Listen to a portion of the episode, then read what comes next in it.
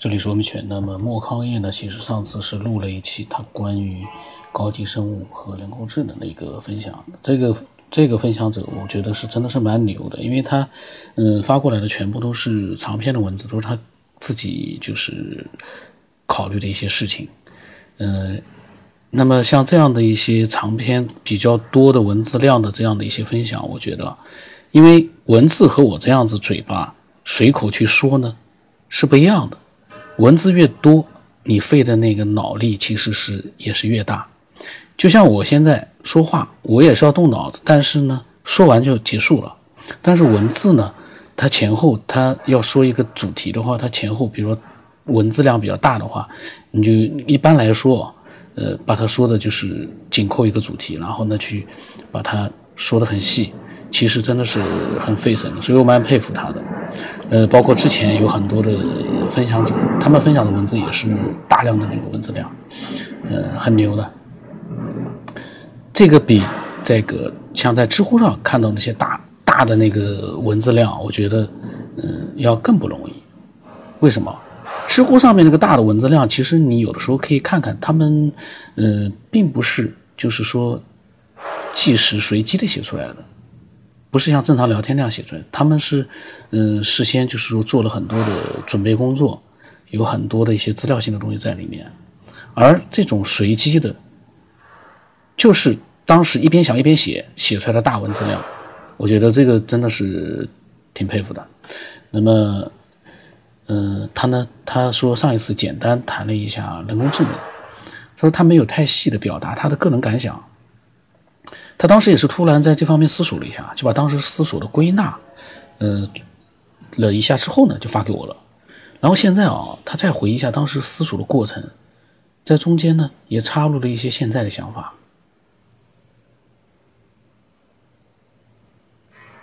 他说首先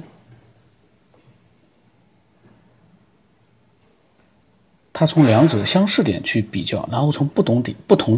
再比较引申。当时第一感受就是实体硬件简单的来看都是为了执行一些基本动作，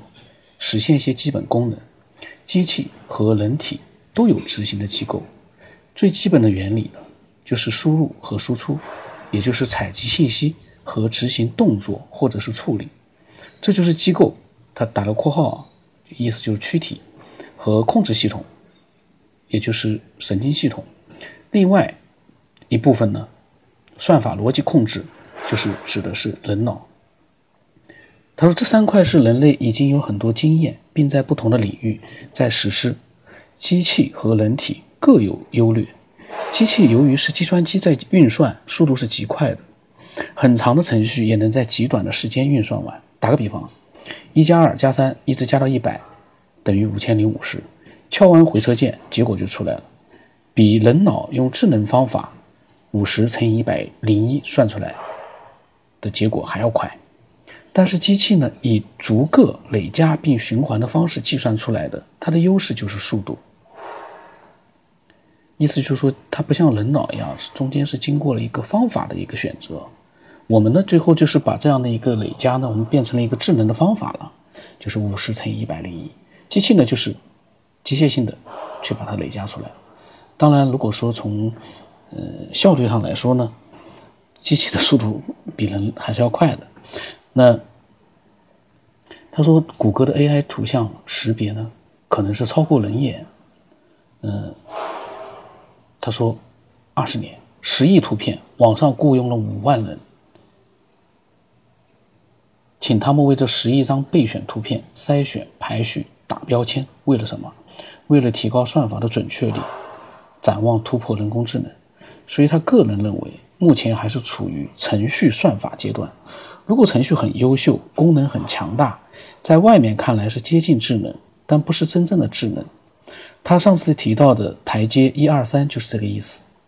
猜想的人体可能是已经是789这样的一个台阶的高度，或者是更多的一个台阶。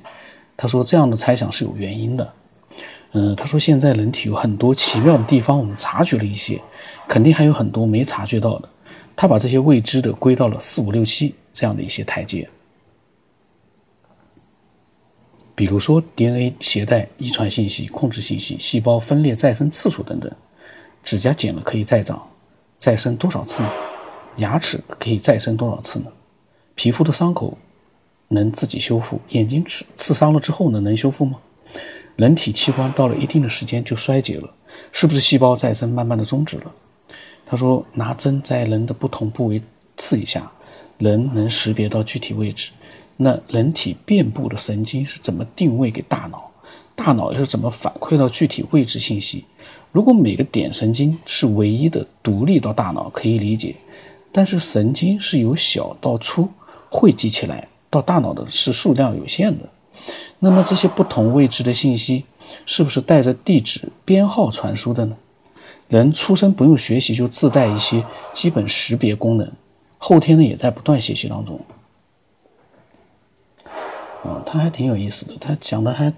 真的是很有意思。他说以上的很多原理我们都没弄清楚，更不要说突破了，将来有一天突破了，肯定引发更多的方法和技巧。就像人类没有认识电，到刚认识电和现在广泛的应用电，完全是进入了不同的层次，也扩展了更多的领域。目前在123人类再大突破，某些功能超过人体，也还是没有进入到那些未知的更高层次。如果将来一步一步的进入，前景不可估量。这个呢就是问题的本质，是一个台阶一个台阶去的。现在的智能，我们打个比方，现在是才在第一个台阶，但是大家都明白一点，速度太快了。我们回想一点啊，100年前这个地球上是什么样的一个情况，现在仅仅过去了100年，跟100年前比有多大的不一样？那个时候你能想象到在一个玻璃屏幕上面你可以用手触摸的去做各种各样的一个操作吗？指挥这个屏幕，你能想象那个手指在上面一点一点的，你就可以在网络里面去遨游。这个100年前，不要说100年前，30年前就好像就很难去想象了。但是呢，现在发展的越来越快，就像这个机器智能一样，我们不知道它什么时候，按照它这样一个运算速度和目前的一个发展速度来说，很难说啊，什么时候就能立刻就能达到人类目前的这样的一个，目前的一些它现在达不到的东西，可能会甚至于会超越啊，这个很难讲。那么他说，可能我们处的纬度低，很多高纬度的看不到，理解不了，也产生很多奇怪的现象。他说有时候他都怀疑哦，细胞这些东西呢也都是独立的个体，处在比我们低的维度层次，我们的宇宙是不是高文明的低维度的个体？越想越乱了，感觉脑子出问题了。这个其实呢，我觉得他不是越想越乱，我觉得他是越想越深入了，很牛啊！我希望，但后来他又发表了一个另外一个比较有意思的内容。那么我下次再录。然后呢，他刚才录讲的那些呢，不管他是不是他其他的文章以前写过的，然后呢把它发表过来的，他是在对我们对我来进行一个分享。我觉得，而且他写的呢都是很细的、很具体的东西，不是那种泛泛而谈，不是像我那样的就是所谓的逻辑啊、思维啊那种泛泛而谈，这些都需要。但是呢，像他这样的一些具体的内容，我们听了或者看到了之后啊，真的会多了很多很多的启发。这就是这个节目分享的一个目的，就是不管那个人分享的内容你是不是接受，或者甚至于是不是懂，但是或多或少都对每个人有一定的提升作用。我们不再固步自封的只知道自己在想什么，我们也知道了其他人的思维方式和他们的思维的内容，这就是最牛的地方。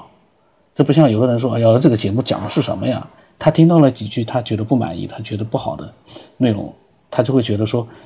他自己最牛了，节目里面的内容他已经听不进去了。其实他忘掉了一点，我们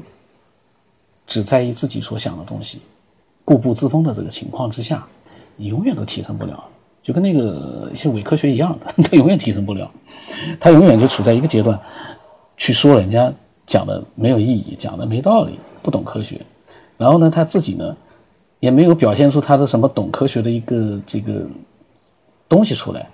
他自己所发表出来的全是那种污言秽语，这个就是一个很悲剧的地方了。他觉得自己是科学的爱好者，他觉得人家呢是不入流的低端的伪科学，可是呢他这个科学爱好者发出来的全部都是一些低俗不堪的违反人类的，或者说违反人类认知的这样的一些内容，简直让人感觉看了之后像怀疑人生的那样的一些内容。那这种人，这种所谓的科学爱好者，他是科学爱好者，那他不是科学爱好者的话，那他又是什么呢？我一直很好奇，是人渣呢，或者是网络流氓呢，或者说甚至于说他空有一个人类的这样的一个躯壳，但是他所展现出来的内在的一些东西却是连畜生都不如的。因为畜生说句实话，虽然他不会说话，但其实有很多的这个动物啊，他们其实是反而是从他们的行为上来看，他们其实倒是比这些网络流氓更加有人性，这很奇怪。又扯到这个呢，每天要扯一下，为什么？因为呢在听众里面始终有那么一群，他很讨厌这个节目，但是呢他却一直呢也在听的这样的一些网络的这样的一些，怎么说呢不能给他们一个名词，反正呢就是这样的一些伪科学。我希望这些伪科学啊，在听了那么多的听众的分享之后呢，他们也能够慢慢的像我们的听众一样，展示出一些所谓的科学爱好者应该有的一些东西出来。你不是说人家不科学吗？你可以发表一些科学的东西。我们其实最喜欢了，因为我最喜欢这种科学的东西了，只要它是真实的。你要是什么道道也说不出来，然后呢啥都说不出来，然后呢就说人家伪科学，这个就没有，就毫无意义了。那么今天呢就先到这里，然后呢莫康夜啊，它还有一些内容呢，我到时候下次录出来。我在想期望它能够分享更多的一些像这种能够对人有一些更多的思索的这样的一些内容，真的是蛮好的。而且我在想，期待更多的听众啊，能够认真的去思索这个世界它的本质到底是什么，或者甚至于我们不管这个世界，也不管这个科学，我们就认真的去思索人性的本质到底是什么，觉得真的是很有意思。今天到这里，我的微信号码是 X5347858545。